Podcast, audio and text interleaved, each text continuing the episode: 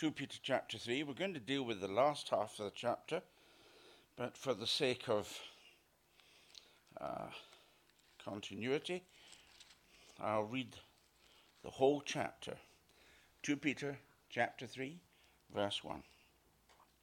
Beloved, I now write to you this second epistle, in both of which I stir up your, stir up your pure minds by way of reminder, that you may be mindful of the words which were spoken before by the holy prophets, and of his command and the commandment of us, the apostles of the Lord and Saviour, knowing this first, that scoffers will come in the last days, walking according to their own lusts, and saying, Where is the promise of his coming? For since the fathers fell asleep, all things continue as they were from the beginning of creation. For this they wilfully forget that by the word of God the heavens were of old, and the earth standing out of water and in the water, by which the world that then existed perished, being flooded with water. But the heavens and the earth, which are now preserved by the same word, are reserved for fire until the day of judgment and perdition of ungodly men. But, beloved, do not forget this one thing that with the Lord, one day is as a thousand years, and a thousand years as one day. The Lord is not slack concerning his promise as some count slackness, but is long suffering toward us, not willing that any should perish, but that all should come to repentance. But the day of the Lord will come as a thief in the night, in which the heavens will pass away with a great noise, and the elements will melt with fervent heat both the earth and the works that are in it will be burned up. Therefore, since all these things will be dissolved, what manner of persons ought you to be in holy conduct and godliness, looking for and hastening the coming of the day of God, because of which the heavens will be dissolved, being on fire and the elements will melt with fervent heat. Nevertheless, we, according to his promise, look for new heavens and a new earth in which righteousness dwells. Therefore, beloved, looking forward to these things, be diligent to be found by him in peace, without spot, and blameless and consider that the long suffering of our Lord is salvation. As also our beloved brother Paul, according to the wisdom given to him, has written to you, as also in all his epistles, speaking in them of these things, in which are some things that are hard to understand, which untaught and unstable people twist to their own destruction as they do also the rest of the Scriptures. You, therefore, beloved, since you know this beforehand, beware lest you also fail from your own fall from your own steadfastness, being led away by the error of the wicked, but grow in grace and knowledge of our Lord and Saviour Jesus Christ. To him be the glory both now and forever. Amen. Good stuff, eh? Praise the Lord. Well, we're going to do it slightly differently because, in order to maintain the continuity from last week in the kind of end time section of this, I want to kind of fast wind and start in the middle of, chat of verse 15 and do 15 to the end and then go back and put the end time stuff all together. Verse 15 As also our beloved brother Paul. No division there. You notice how often he uses the word beloved? This is the one who learned of love directly from the Lord Jesus himself. You know, love my sheep, love my lambs. He's doing what he was told. And the thing is that there's often an attempt, and I'll describe it in a bit further in a moment, there's often an attempt to divide up the people of God, to separate them, and then to put them one against another. There's a particular desire to discredit the Apostle Paul. Because if you successfully discredit the Apostle Paul, you discredit a great chunk of the New Testament. We'll talk about that in a minute, and I have first hand experience of encountering this. Our beloved brother Paul, and he speaks then of the wisdom which is given to him. Who would give him that wisdom? Here it comes from above, this wisdom. This is not education. Now, Paul is a highly educated man. Some of you may have heard of the late um, Chuck Missler, and he was a good Bible teacher. He went to be with the Lord um, eight weeks ago or so. And he once, I remember picking up from him that, that Paul had the equivalent of two PhDs. He was a double doctor.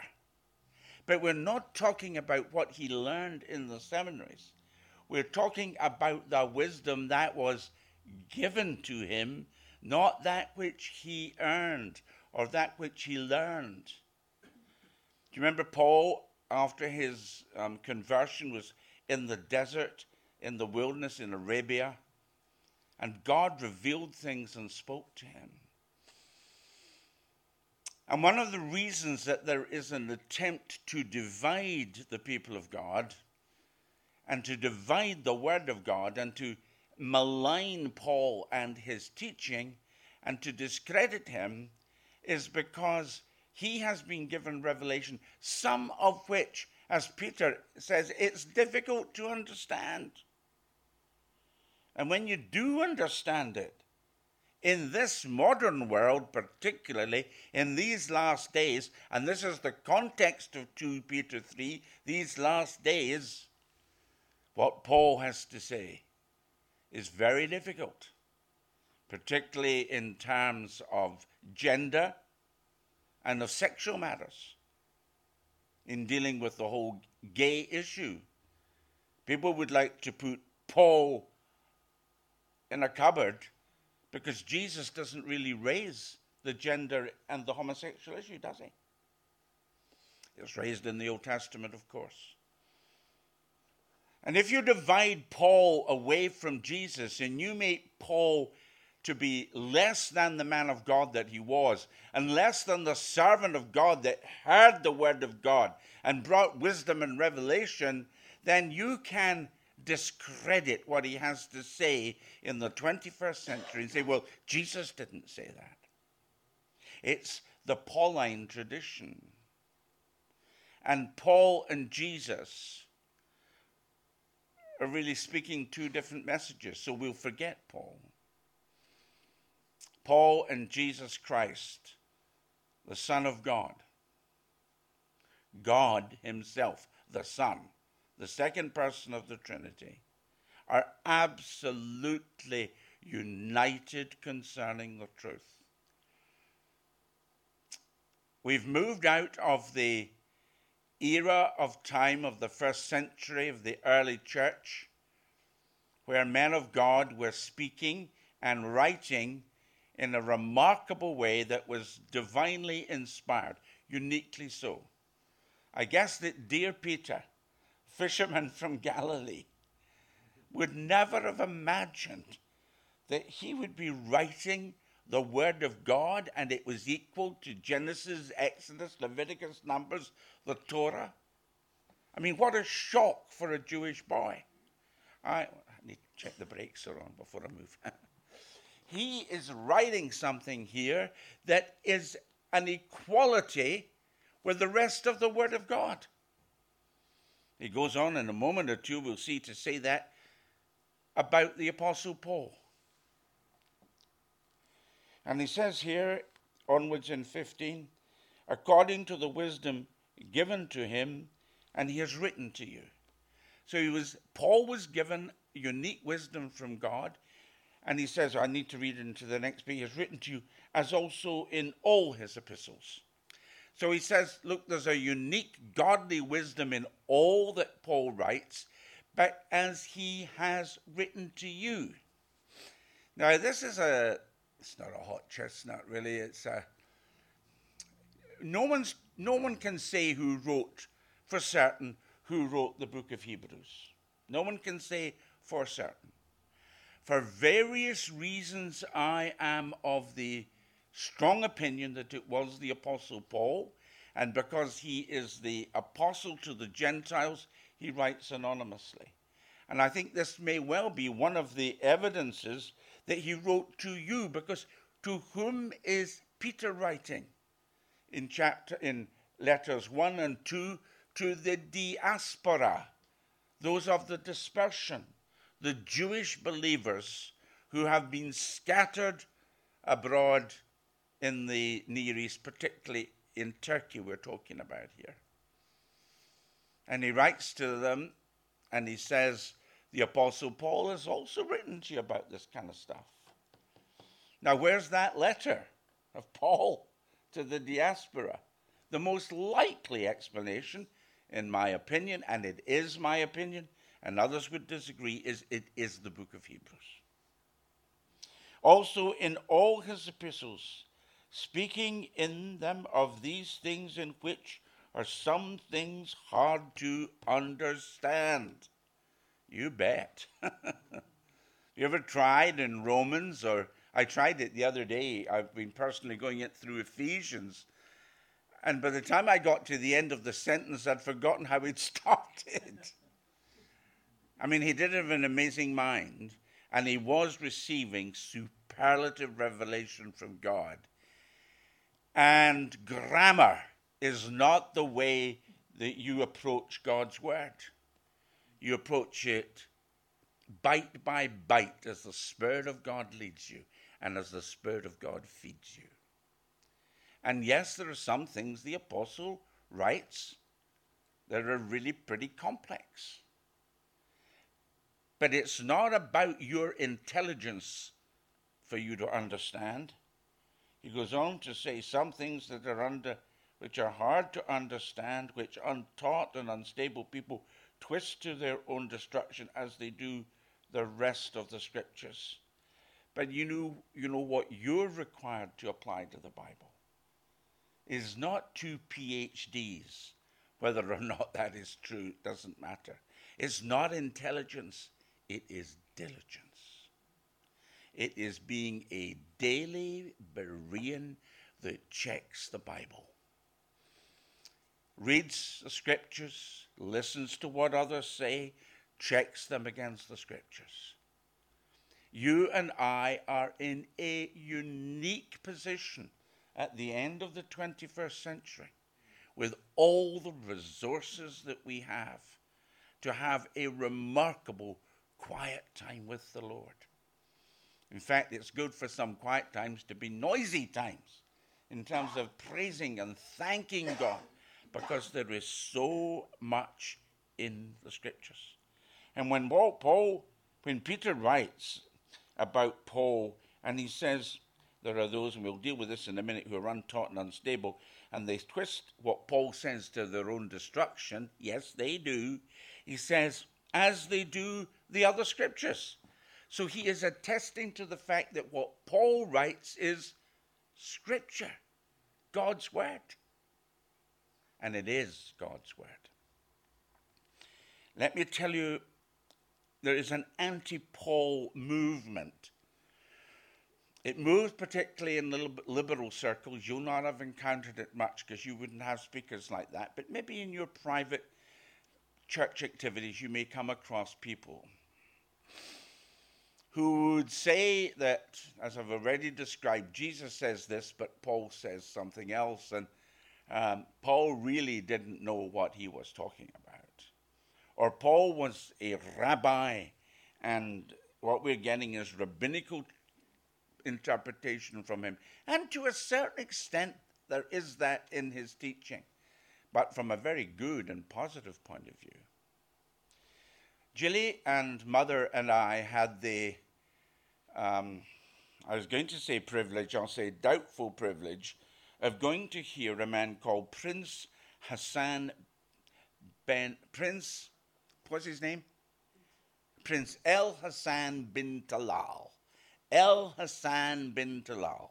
He's part of the Jordanian royal family. In fact, he was the previous king's brother, and he was to be the king of Jordan. But just shortly before the previous king died, King Hussein, I think his name was, he wrote round the royal family and he wrote to El Hassan bin Talal and said, No, you'll not follow me. We'll have um, my son, the current um, king of Jordan. And El Hassan bin Talal has gone on with lots and lots of other things, and he would be described probably as one of the leading lights on the Muslim side in terms of interfaith unity. He's very much into interfaith unity Christianity, Judaism, and Islam. On the understanding that if you got these three united, everything else would collapse and follow. And he was talking at York University, and his subject was um, post conflict reconstruction. In other words, after you've had a war, how you get the people all to get on together. Okay? And he brought a lot of religious things into it. It's a really funny, let me tell you the funny story. Maybe I've told you before, just you know, shout if I have, but he was, he was just starting to speak, and he'd been introduced by the Archbishop of York, who cracked a few unfunny jokes, and then uh, went and sat down, and the El Hassan bin Talal gets up to speak, and as he's adjusting and so on, and he's saying, I am so on, and I met Queen so and so of the Netherlands, and blah, a lot of name dropping. And he said, People say this about me. He said, There are even people on the internet who say I am the Antichrist.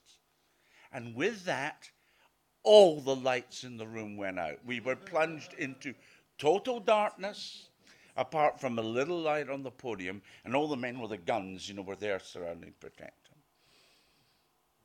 And two or three minutes, a lot of fiddling around in a cupboard and the torch and so on, put the lights on, and there he is.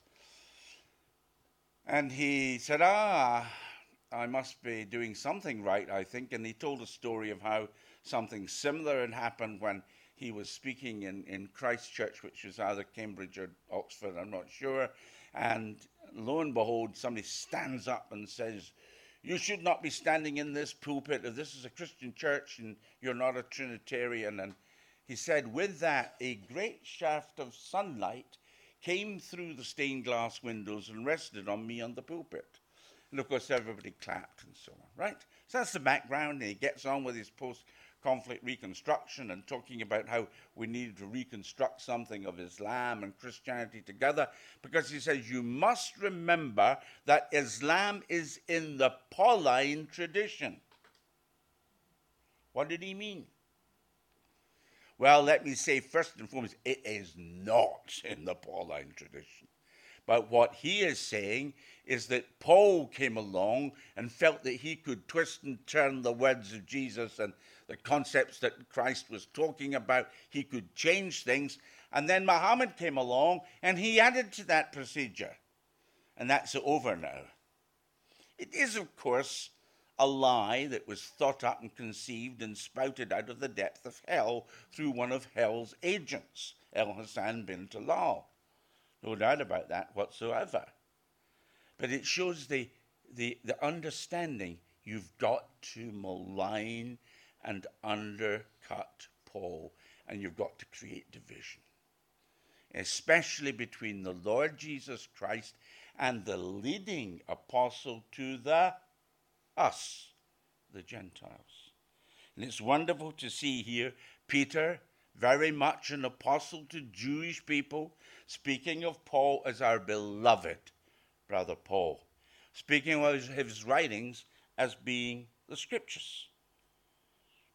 Beloved, throughout the whole of the passage, Here we see in chapter 7, in verse 17, you therefore, beloved, since you know this beforehand, beware. Now take care. You know all of this stuff. So take care in case you fall from your steadfastness.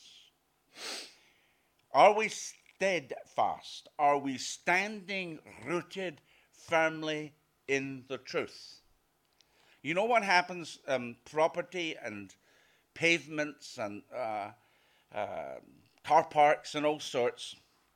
A little crack starts, and the rain gets in in the winter, and it freezes and it splits it open.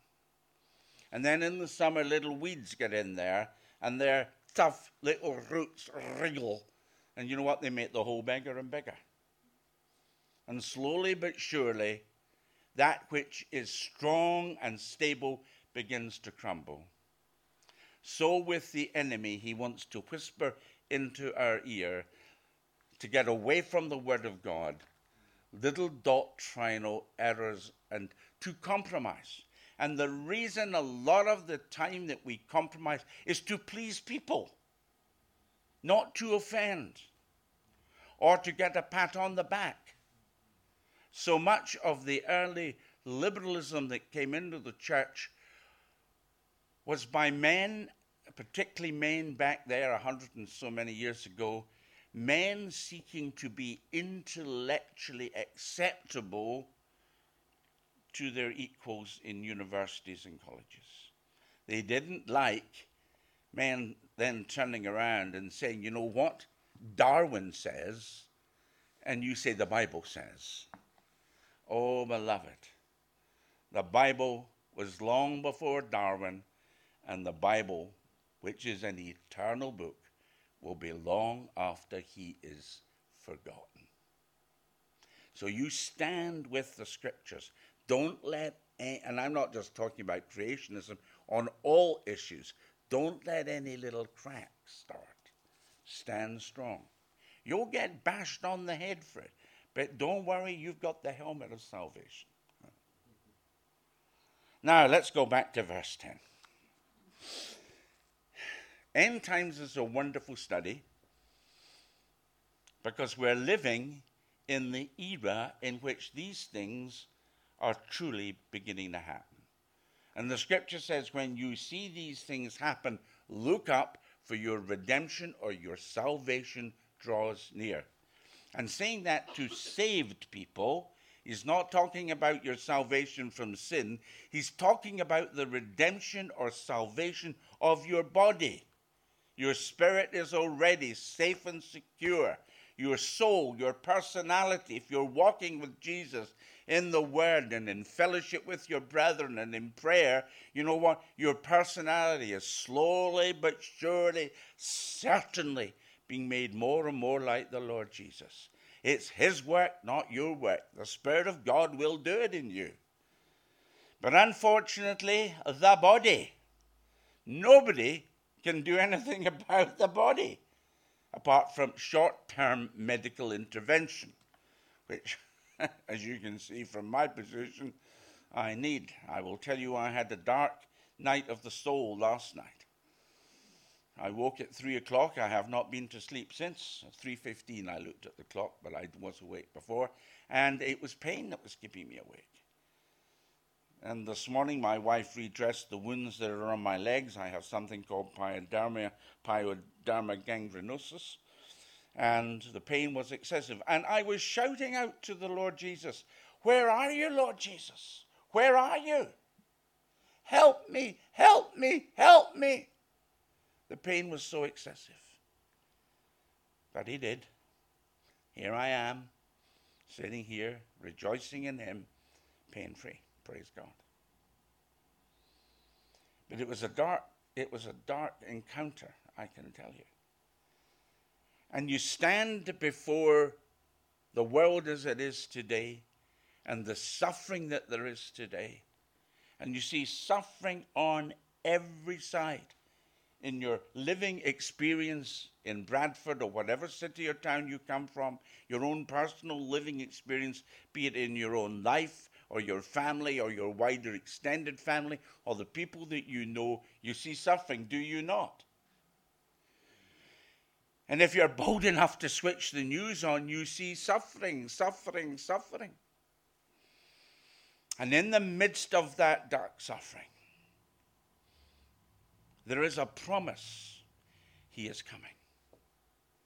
And that promise lifts and excites the believer. It's not a dream, a fantasy. It's not a little pill that we give you so that you've got some kind of temporary joy. It's looking at a Bible revealed reality. Jesus Christ is coming back. And he has laid down certain conditions. And we looked last week and saw that, you know what? The last days there'll be scoffers, and there's a lot of them around. We looked and saw in the scripture that Peter lays out that, you know what? They deny the creation.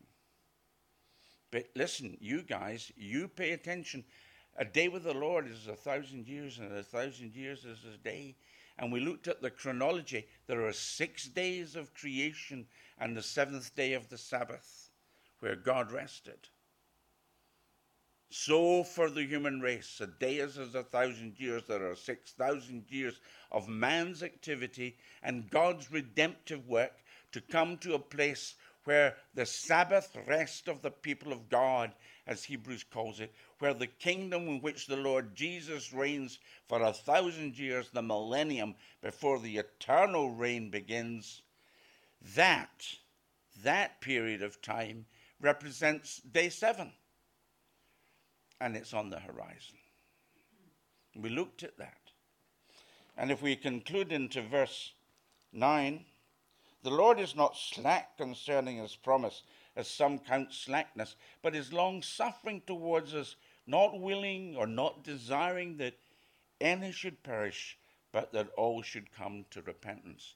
The Lord hasn't lost the plot. He hasn't gone on a rest without us. He has not forgotten. Peter is bold. He says he's not slack. He's not careless about the timing of his plan, but he's stretching it to the very last moment. Why? In order that the opportunity for repentance to turn around and salvation is available to mankind. If we just go further into the end of the, mid, the start of verse 15, and consider that the long suffering of our Lord is salvation. He is suffering long with this world. He's putting up with this world and its grievous behavior towards him. I think I noted it says in last week, it says in Genesis 6, it grieved God in his heart that he'd made man. And so the Lord Jesus is long suffering. And this age is stretched to the very maximum, that the total maximum number of people might be reached before a door closes. Before a door closes. Having given that positive look, he's given the opportunity that all should come to repentance. He then says, But you've got this on one side, but on the other side, you have to pay attention to something that counterbalances. But the day of the Lord will come as a thief in the night, in which the heavens will pass away with a great noise and the elements melt with fervent heat. Both the earth and the works that are in it will be burned up. In general terms, what he's saying is look, surprise Something is going to take the human race by surprise. They are incredibly complacent, as we've seen earlier in the chapter. Oh, things have been going on like that forever. People have been saying forever that I've known there's second coming, Jesus will come back. Ever since the fathers fell asleep, it's been the same thing. He says, wait a minute, there is going to be a surprise. the unexpected, a judgment. And that's the general tone of what he's saying. This refers to a judgment and a conclusion which is post millennial. That is, it is after the thousand years. It is referred to in Revelation chapter 20 and verse 11. Revelation 20 11, because you will see that this is a hyper destructive judgment. Everything is melting, there's nothing left. You see that? Everything is dissolved and melting. In Revelation chapter 20 and verse 12, he says, And I saw the dead, small and great, standing before God, and books were opened, and another book was opened, which, which is the book of life. Sorry, wrong reference. Sorry. It's verse 12. Is that not what I was reading? Uh, it's verse Yes, it's verse 11. Thank you. Revelation chapter 20, verse 11. Then I saw a great white throne and him who sat on it, from whose face the earth and the heaven fled away, and there was no place found for them. They're gone. They're shattered. They're in pieces, in bits, gone. Then there's the great white throne judgment. Thank you, Adrian. That's what that's referring to. It's actually you can pick it up in the Old Testament in Isaiah 51. I'll read that to you Isaiah 51 6. Let's hope I've got this one right, huh?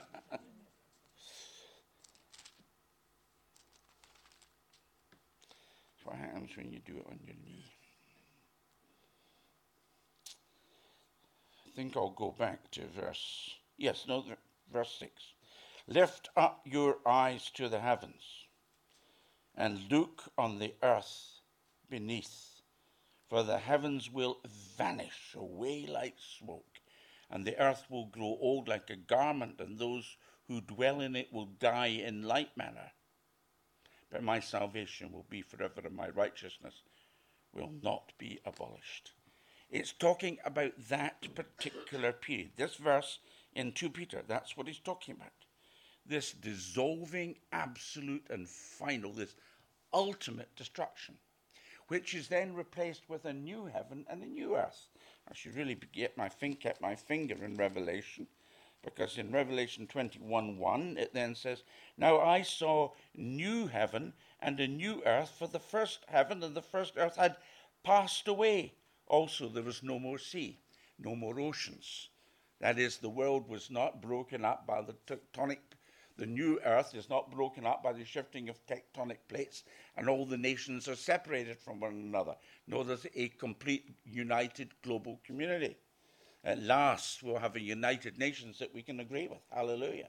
Christ on the throne. Yeah. But we need just to look at this thing of the thief in the night.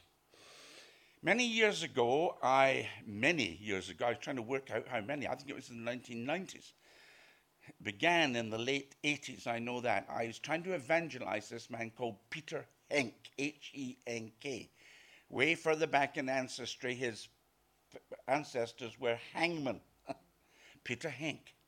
And so I took him out for lunch and I gave him the gospel again. And I said to him, Peter, would you like to ask Jesus Christ to be your Savior? He said, No, thank you. Just like, no, no, thank you. So where do you go from there? Well, I just stayed his friend. His marriage got into difficulty, and Julie and I, apparently, we've no recollection of it, but they have. They say they came to see us, and what we had to say was helpful. Well, praise the Lord, it's his, his work. And years later, I was going to go out on a special train with Peter. We were in the trains, that's what linked the two of us together. I had a friend called Noel, still do have a friend called Noel. And Noel and I were very close. And we kind of felt that we egged one another on on end times. The danger became what's called OTT on end times. Yeah. If you're just even interested in end times nowadays, there are people who say, oh, it's OTT on end times, right?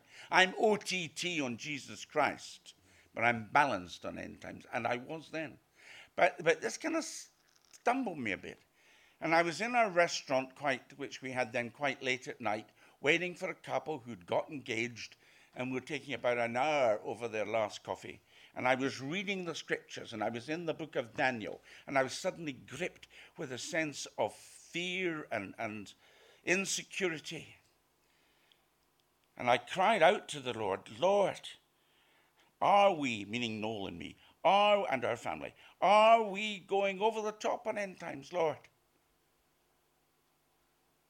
And very clearly in my head, not audibly, but very clearly in my head, I heard a voice which I now know to be the voice of God. Go to your through the Bible in one year for today and tomorrow. Well, there and then I knew it was God. I had no doubt about that. And thank you, the couple came out and were ready to go home. So I finished the cashing up. I locked up, got on the car, drove home. I said, Julie, where is the through the Bible in one year? Because we didn't, we weren't actually using it. She found it. And guess what? For today and tomorrow, the passage that I'd been looking at in Daniel was the passage split between the two days. Thank you, Lord. I had such a relief. Couldn't wait for morning. Got in, went down to my friend Noel and said, Noel, you'll never believe what happened to me. And God has spoken to me, and we're not a couple of nutters, right? And he and his wife, now he's a really negative kind of guy. You've got to prove everything 10 times over to dear Noel. Oh, he said, I wish something like that could happen to us. And that was the end of it for a while few weeks. And just before Christmas, Noel and his wife were sitting at home doing their morning Bible study before he went off to do some work. And she was going shopping. And as they were studying the scriptures, he was gripped by a sense that his house was under a threat. So neither of them were going to leave it alone. And he went out in the morning and his wife went out in the afternoon. And sure enough, along came some burglars that, morning, that afternoon, trying to get into his house. And he got rid of them, called the police, and they went to, they went to another village and did three houses down in the other village. Oh, it was remarkable, remarkable. And we just treated it, you know, at face value. God has saved him a lot of trouble breaking into, he had a large house in grounds, you know, breaking into his lovely house. Fast forward a few more days after Christmas, it's a special train with me and Mr. Henk, the hangman, the hangman, remember? So I'm telling this story to Mr. Henk, to Peter, thinking that, you know, it, I was trying to get some inroads for the gospel. I was telling the story, not my bit about the Lord speaking to me, but about Noel and the burglars. And I went click. If the good man of the house had known at which time the thieves would have come. So I stopped him and I went and I phoned from those, those days, it was public phones, phoned Noel from the telephone box. And of course, he said, Yes, God has spoken to us. And it happened the following Sunday that I was preaching in a local fellowship, and I brought, I changed things around, and I brought Noel around, and we shared together. And this man, Peter Henk, and his wife both came to the service. And Peter gave his life to the Lord Jesus Christ and walks with him today. And he's OTT on the end times, of course. You see, The Thief in the Night, it starts way back, and that's our title tonight. It starts way back in Matthew 24. And the danger is that we just think that when the phrase thief in the night is used, it's being used about the same event every time. Whereas it's a, it's a principle that God uses, an illustrative sentence, if you like, to say, look, I am going to surprise the human race. He actually came as a thief in the night at Bethlehem. You realize that? Came quietly, if I might say reverently, he sneaked in the Lord Jesus to the human race and kept himself undercover right up until the time of John the Baptist. Matthew chapter 24 and verse 36.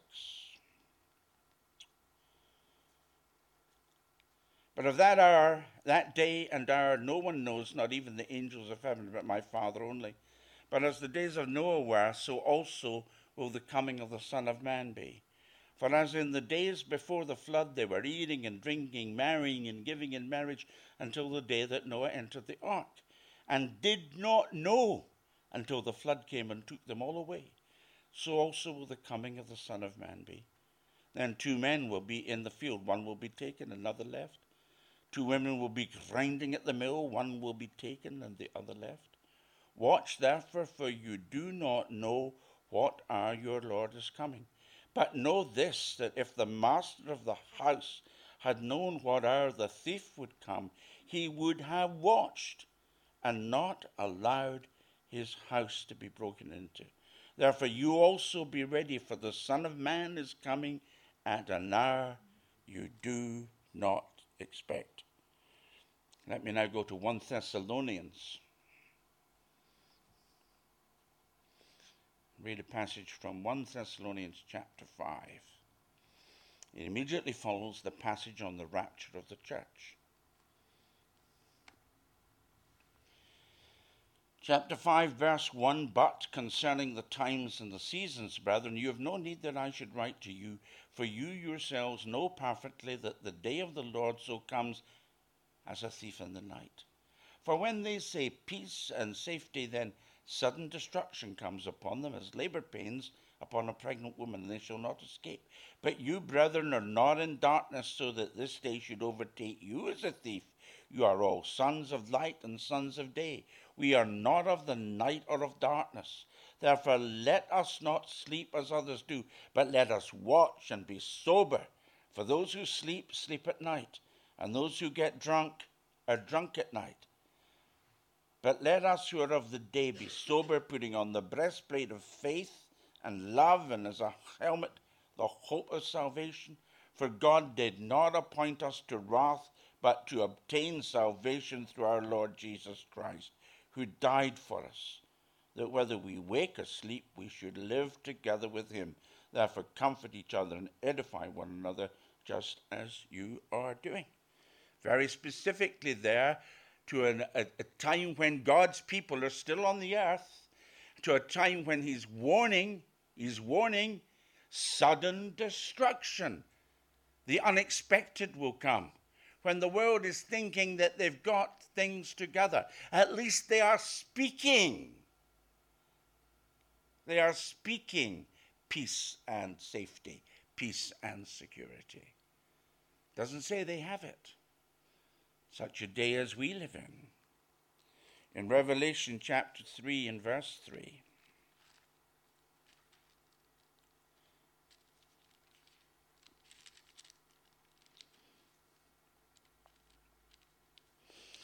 Remember, now he's speaking here to the church at Sardis. This is a dozy church, a church that thinks it's alive, church that thinks it's got everything, but it's spiritually dead. And he says, Remember, therefore, how you have received and heard. Hold fast and repent.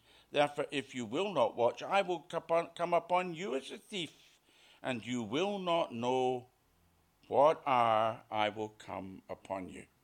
And finally, reading from Revelation chapter 16 and verse 15. Behold, I am coming as a thief. Blessed is he who watches and keeps his garments, lest he walk naked and they see his shame. You see, there are various contexts in which this phrase, the thief in the night, is used. In 1 Thessalonians, it's immediately connected to the removal of the church from the face of the earth. And suddenly, all that has been routine and normal, confusing, mixed up, yes, United Nations, Brexit, all the things that are going on, the world in a state of turmoil, yet everybody can cope with it, aren't they? You know? Every, there's one side of the world in turmoil, and the other side of the world is just fascinated with the speed in which technology is developing. And they're soaked up with the technology. Suddenly, sudden destruction will come upon them all as a thief comes. You and I are greatly privileged. That's what the scripture is telling us. We are greatly privileged. Therefore, since all these things will be dissolved, what manner of persons ought you to be in? Holy conduct and godliness, holy lifestyle, holiness, separated lifestyle. Not separated from the world, separated to the Lord. You're the Lord's, but yet you are in the world. And this church knows of it as much as any church, probably in the United Kingdom, because you have an interface with the world through the ministry that you were talking about, Real Hope, and other ministries, of course. We have a godliness that is to be in the world, but not like the world. Don't speak like the world. Don't laugh like the world. Don't be like them. Be like the Lord Jesus. Closer you are to the Lord Jesus, the more distinctive you are in the world. And then remember last week we spoke about in Jude, in the book of Jude, all the in Jude verse 15, about all the ungodly. To execute judgment on all, to convict all who are ungodly among them of all their ungodly deeds which they've committed in an ungodly way, and all the harsh things which ungodly sinners have spoken against him. I think he's making a point. They're just the people who are without God.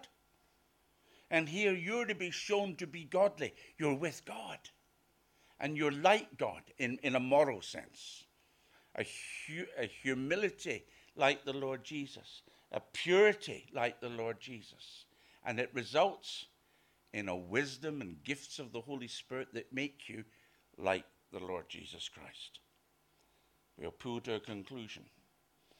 Because it says that we therefore, since all these things will be dissolved, what manner of persons ought you to be in holy conduct, and godliness, looking for and hastening the coming of the day of God. Now, I can tell you from Acts chapter 17 that it says that God has set a day, and we're moving towards a, a fixed point. But here it says, you know what? We're hastening it. Well, first of all, are you looking? Are you looking for the coming of Jesus?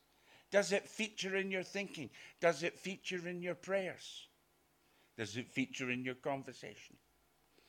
I wrestled with this, with one scripture saying, you know what, it's a set, and this thing hastening. And I think it's this. Correct me afterwards if you think I'm wrong.